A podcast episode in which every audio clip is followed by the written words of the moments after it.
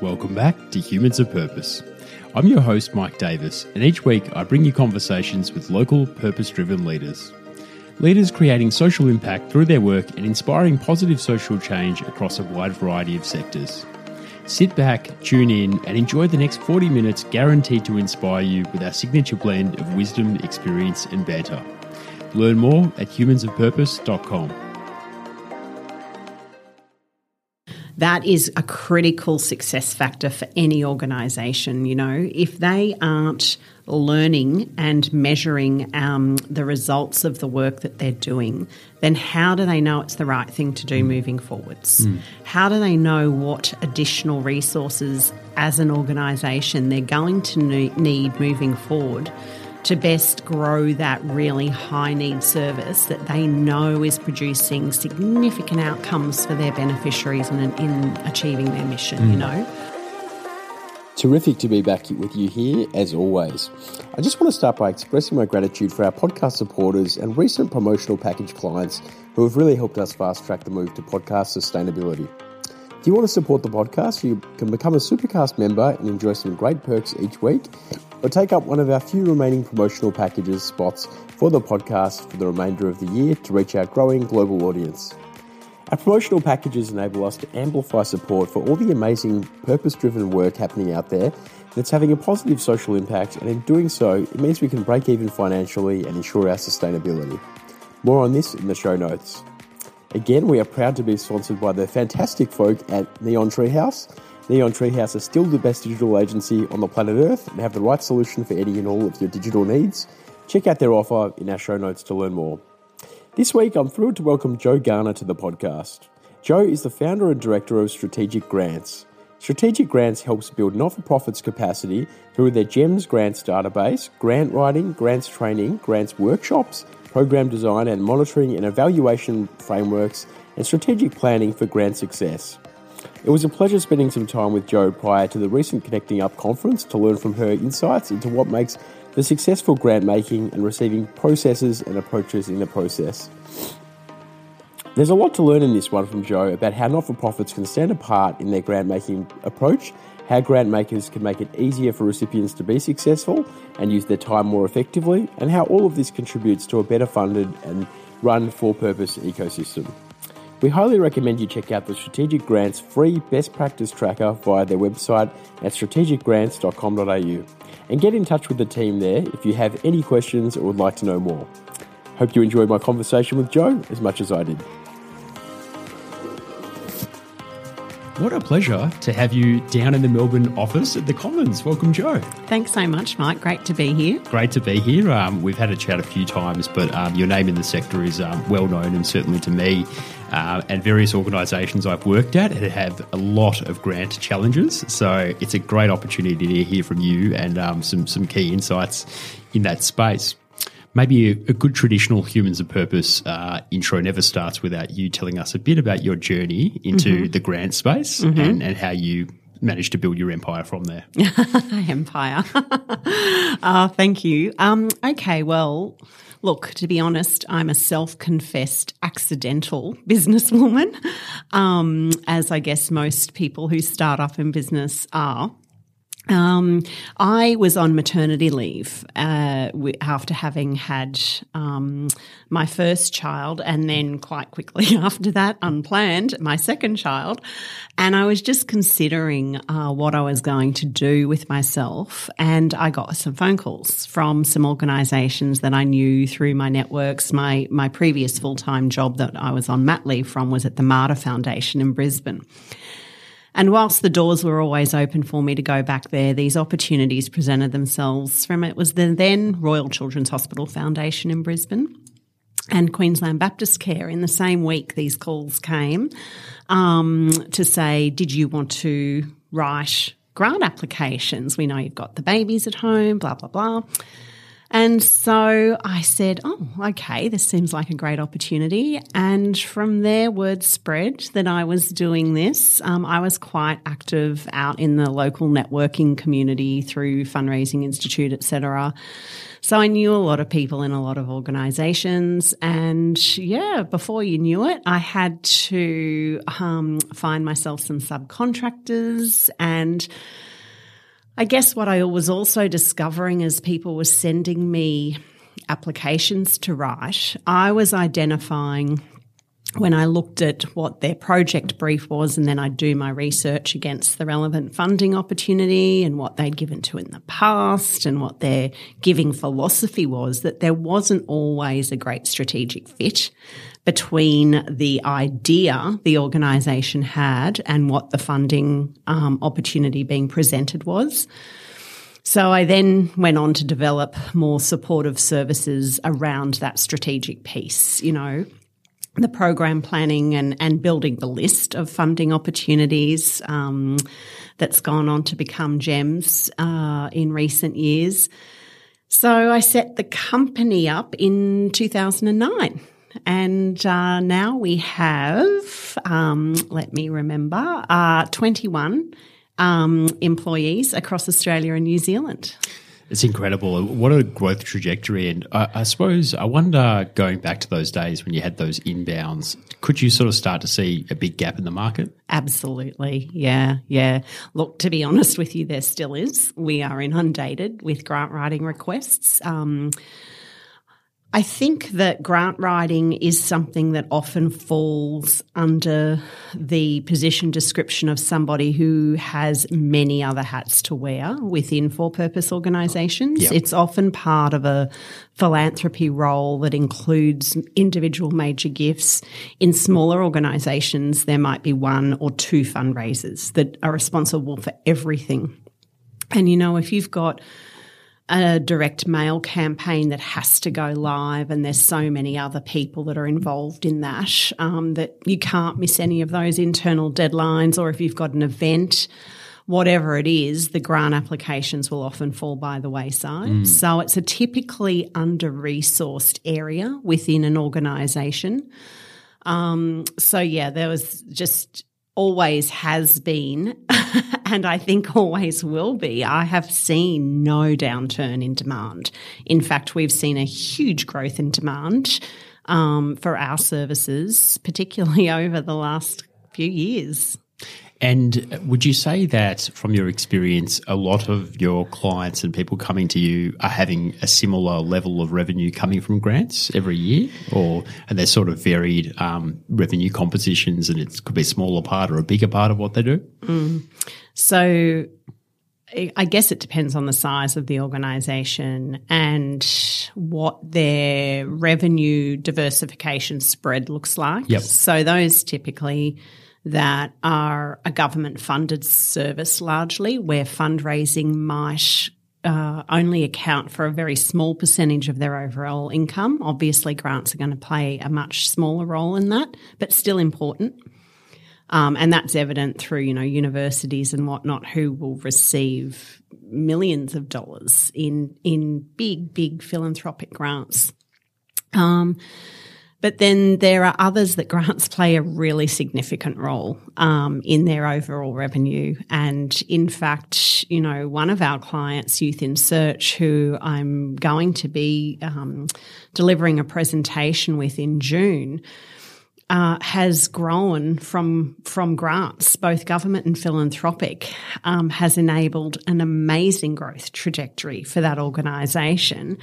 And they've gone from having one part-time grant writer plus us come in to support them to having now a full fundraising and development team. Yeah, it's incredible. And have grown their service delivery immensely because of it. So you're not only helping to get successful outcomes, but you're building capacity as well. Oh, absolutely. And that's actually our mission, Mike. Yep. It's to build the capacity of for-purpose organisations to enable them to move on and do it themselves. So there's no better scenario for us than when we come in and work with an organisation for whatever length of time is required to build that capacity. So whether it be 3 months, 6 months, 3 years, 4 years, and then be able to help them sometimes recruit the right people for the role, help mentor those people as required, and then step out, and then they'll just maintain, you know, some service, right, whether it be through their GEM portal subscription,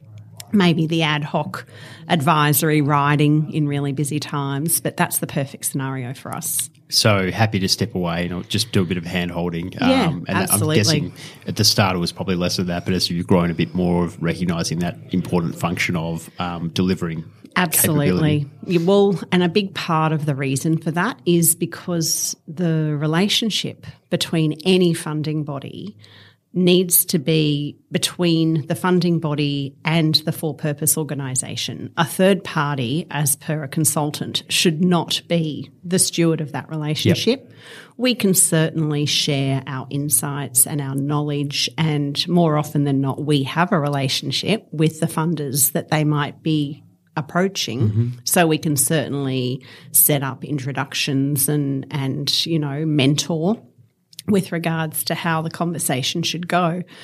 But it's very important that the relationship is started and stewarded completely by the organisation who receives the grants. Yeah, that's really well said. An interesting perspective as well, because I imagine a lot of these brokers would sometimes try and be the holder of that relationship, and whereas you sort of see yourself more as that like critical bridge or intermediary function. That's exactly what we use. We bridge the divide between grant seekers and grant makers, Mike, absolutely. And look, to be honest with you, because we do have such strong relationships with funders, they share with us that they don't appreciate it when, you know, a third party comes to them on behalf of an organisation. They want to be speaking to the organisation. Makes total sense, doesn't it? It does, entirely, yeah. In your experience, what makes a good grant maker or a grant making partner? What are some of the key attributes you look for? Okay, so and it's interesting because I've also done some sessions with grant makers to discuss this very, very point. I think it's really important that there's complete openness and transparency. I think that we need to remove all ambiguities of what it is that they want to achieve with their grant making. So it comes down to very clear and concise messaging from them about what it is that they want to invest in and what is the outcome and impact that they want to achieve through that investment. Now, if we can help them be as clear with that messaging as possible, and we do that work with funders as well to help them get to that point, then it's going to be a much more successful grant making strategy. So the success rate for grant makers is just as important for the success as the success rate for grant seekers. Mm. You know, what's the good of having a grant making program if you're only funding 2% of applications received? So the idea is to have a process by which only eligible, only suitable, well-matched organisations are going to be submitting applications, and that the help provided either through the funder's website or through feedback that they might provide through phone calls ahead of funding rounds and whatnot is so clear that the grant seeker then has the ability to assess genuinely, honestly, whether they should proceed with an application or not. And it is the hardest decision for a grant seeker to make, to not go ahead with a grant application. But it's a really important one.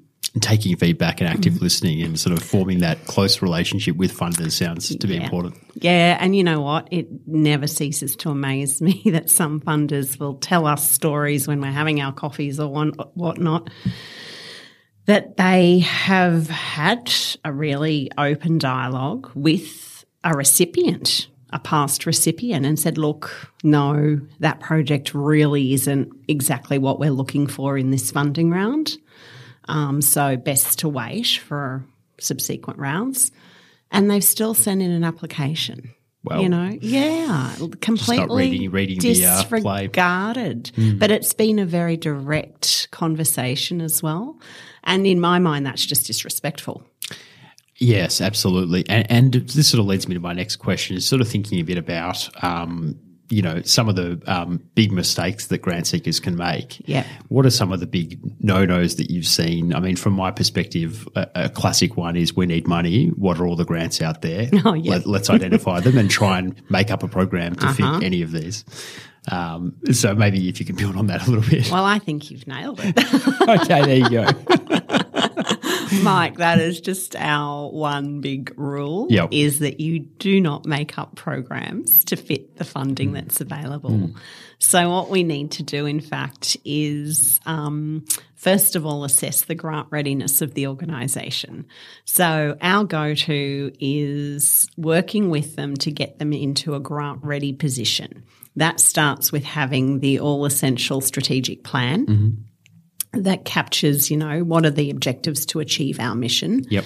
From there, there are operational plans, and so that's all the programs and things that they're going to be delivering. Mm-hmm. And alongside that, of course, is their operational budget. Yep. So from those documents, then we can draw out what the individual projects and programs are that require funding. And that needs to be prioritised. Mm-hmm. So what are the things that we have to have money for now, and what are the things that we're going to need money for in 6 months and 12 months and 1 year and 2 years, et cetera? And we must have that forward vision, because funding results take months, in some cases 6 months. So it's no good when an organisation rings us and says, our funding contract with this funder is running out at the end of June. Well, we're now nearly midway through May. That's not going to happen. Mm. We're not going to get an instant fix for that. It takes time and planning. So a lack of planning is definitely one of the big weaknesses that we see from organisations.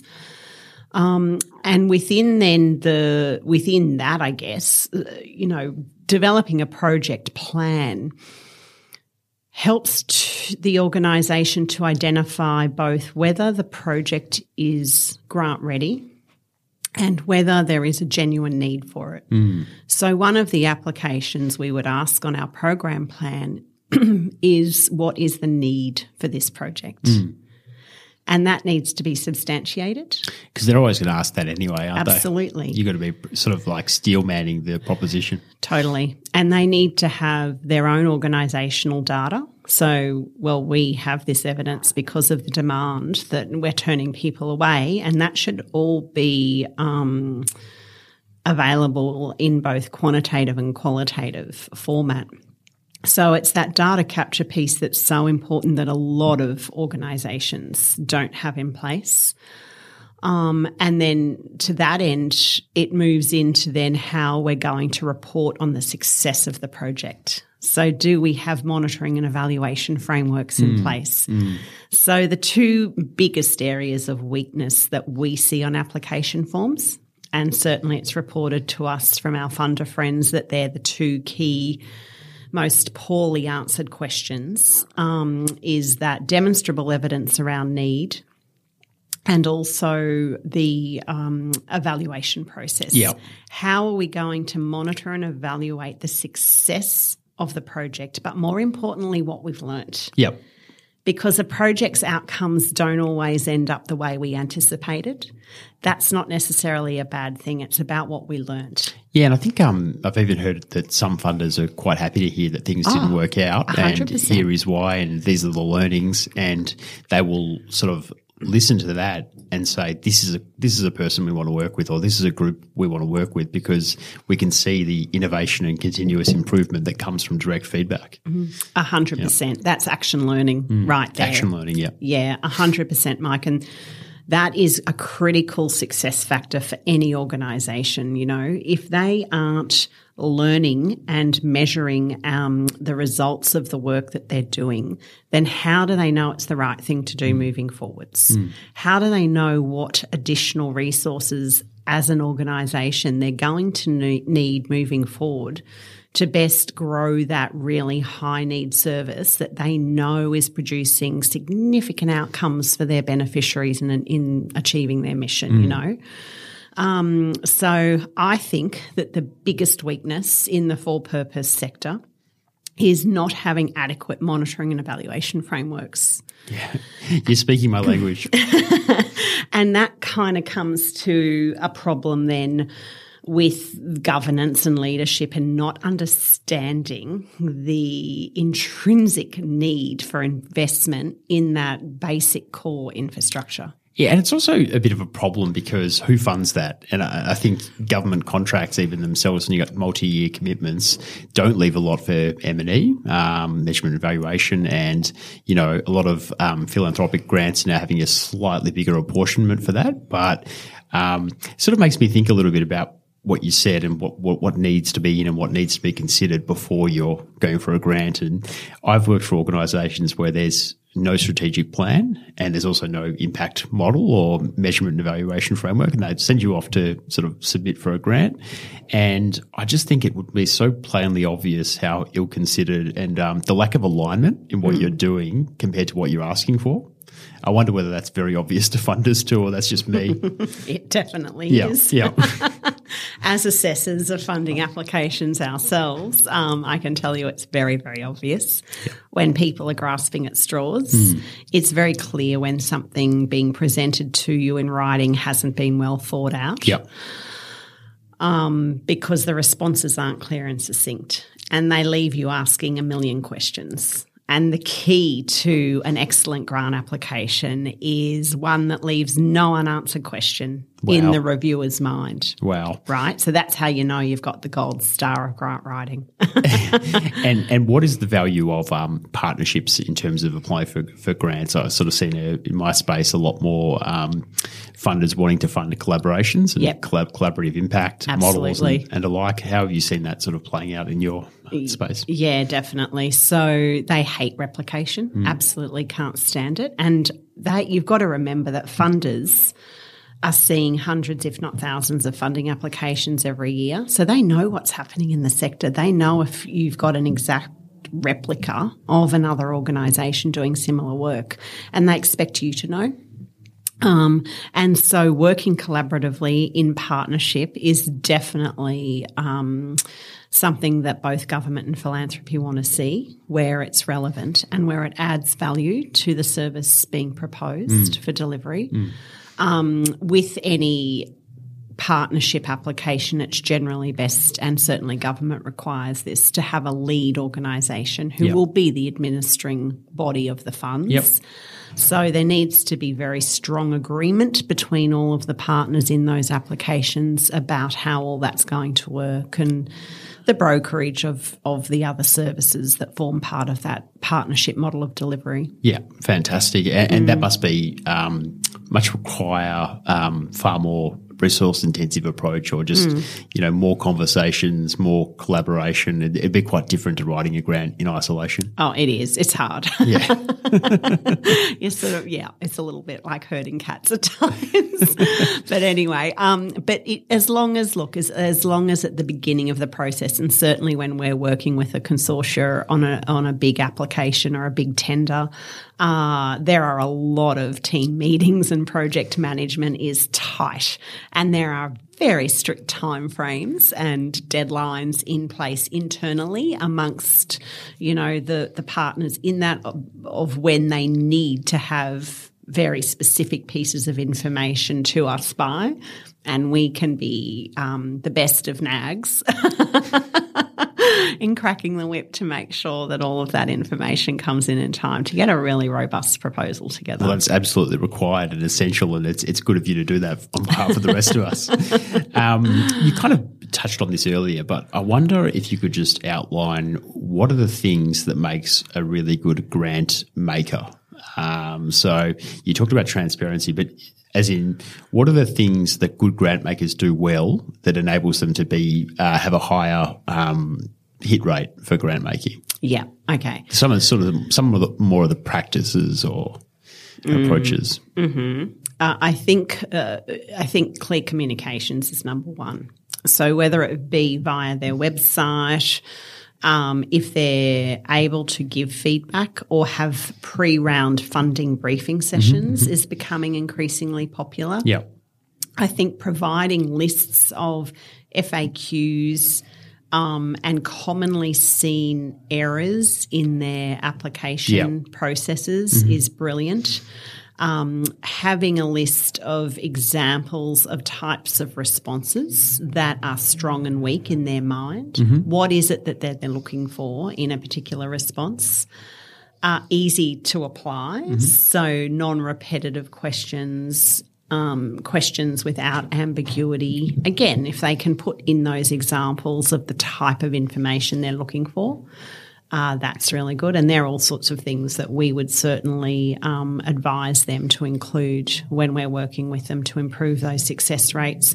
So it's really about educating and training the grant seekers in exactly what it is they want and exactly what they need to do to get the funding. Yeah, so it's sort of connecting up the dots piece there in a way. Totally, yeah. Yeah.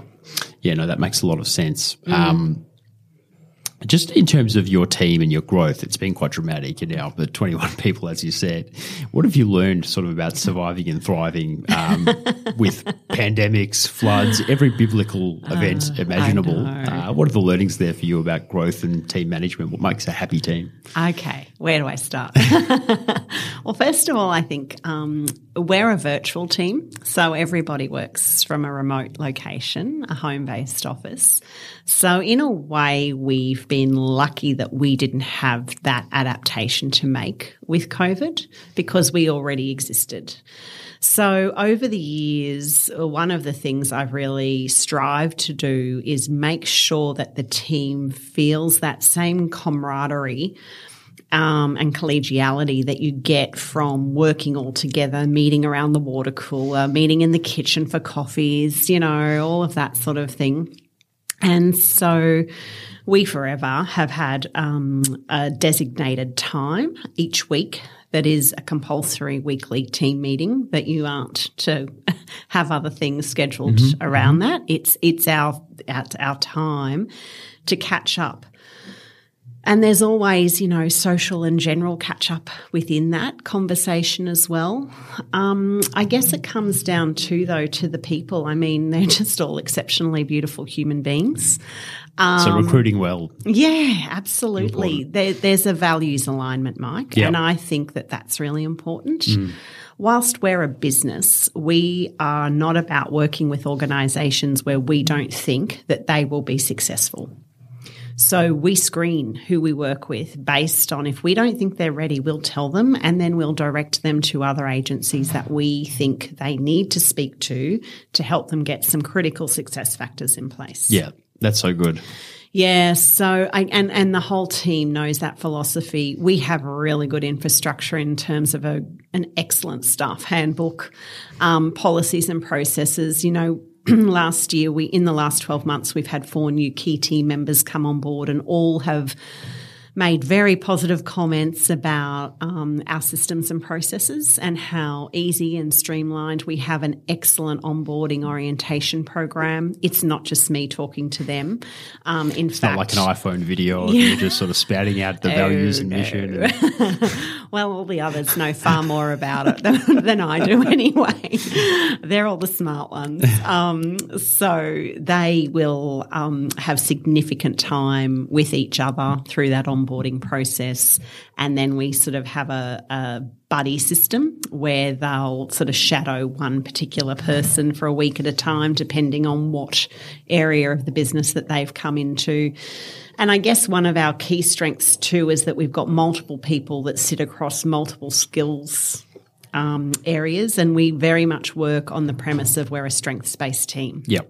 So if, you know, somebody's strength isn't putting the polish on the writing, but they are so good at getting, you know, the data and the literature evidence base, doing the literature reviews and all of that stuff, then they'll just, you know, that's their responsibility.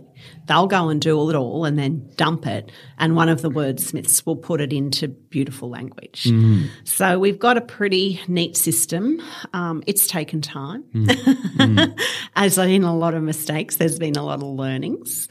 And I guess as the head honcho, for me, it's about really being open to acknowledging that I am definitely not an expert in all things. Hence, I will recruit people who are.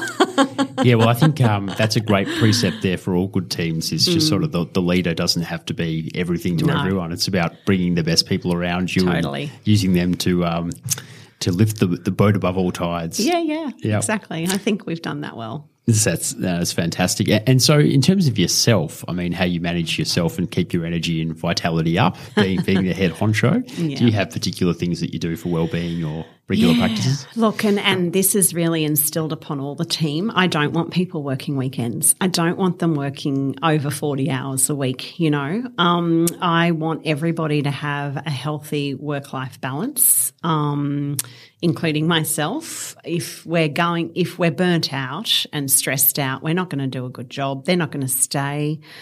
So for me, I personally, I love Pilates. I love walking every day. I got up, Melbourne have put the weather on for me.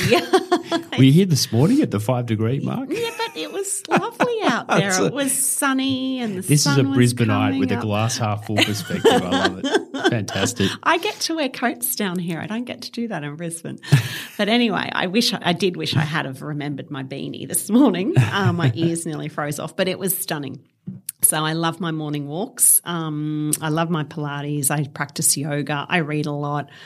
I'm very social. So I have a really active social life, and I'm very, very grateful to have an amazing network of friends and family who are exceptionally lovely and very loving and supportive. So, I think it's just balancing all of that with the work. Very well said. Speaking of the work or just the joy, you'll be at the Connecting Up conference this week. I will. Which is incredibly exciting. This will, of course, come out after the Connecting Up conference, but I thought it might be a good opportunity to flag. You've got a session on the Friday around fundraising, so maybe this is a good point to sort of flag some of the insights that you think might come out of your presentation. Absolutely. Great. Yeah, it's so exciting. And this is our first conference in, 2.5-3 years, so can't wait. Anyway, the focus of what I will be talking about is something that we have developed actually over the last 2 to 3 years, and that's called the Best Practice Tracker. And what it is a list of key success factors that are critical to a successful grant-seeking strategy.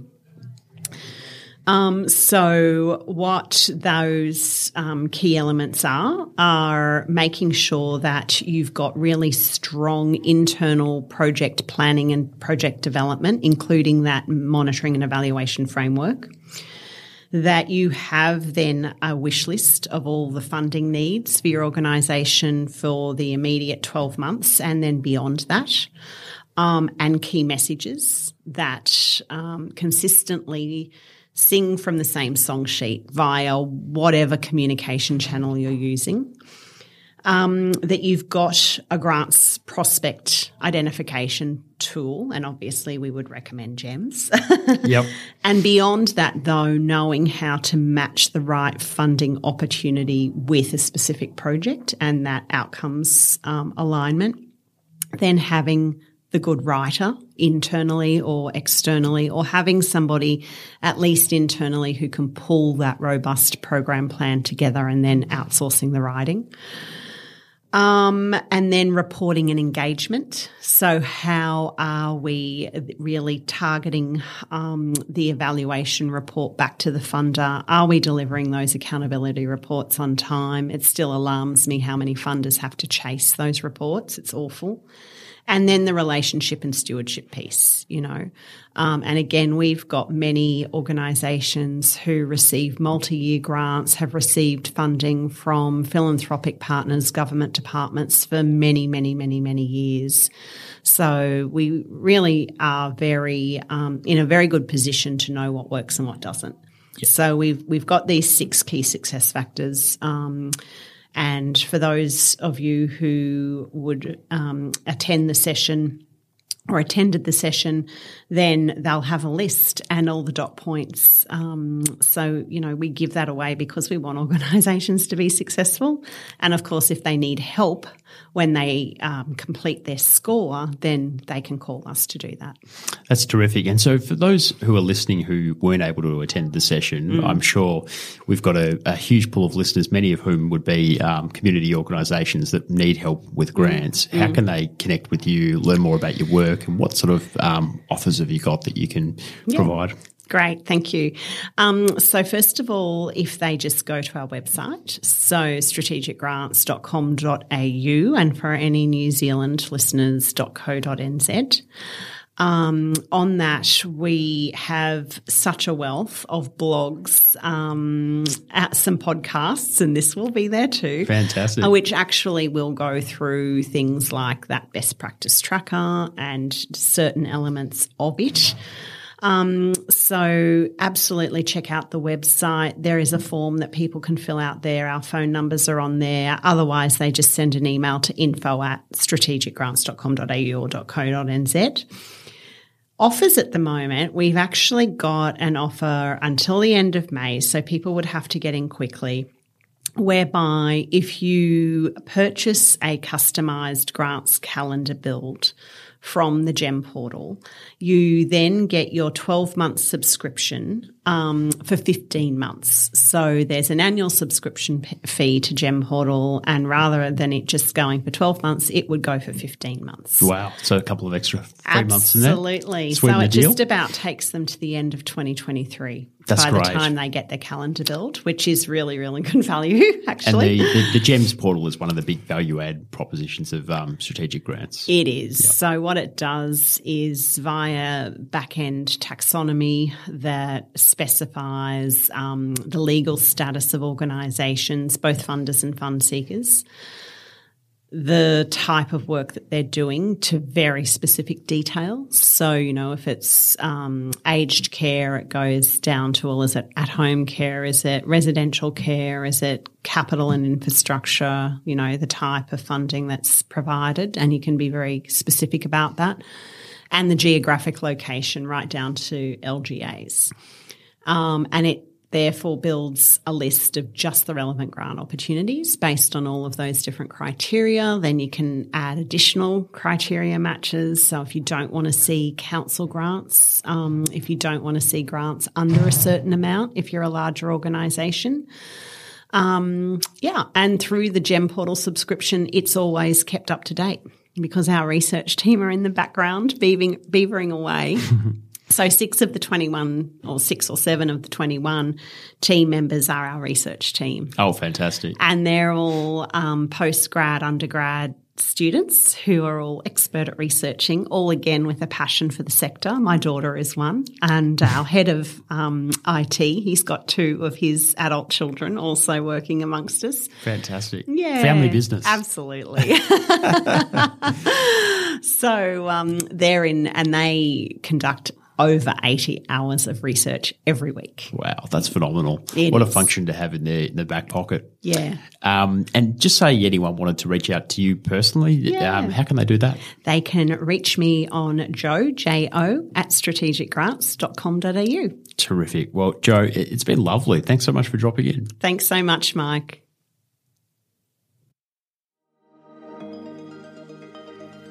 If you enjoyed this episode, make sure you hit the subscribe button in your podcast player, and why not share it with a friend or two? If you want more from your Humans of Purpose experience, become a Humans of Purpose member today through our new platform, Supercast. All you need to do is hit the link in our show notes.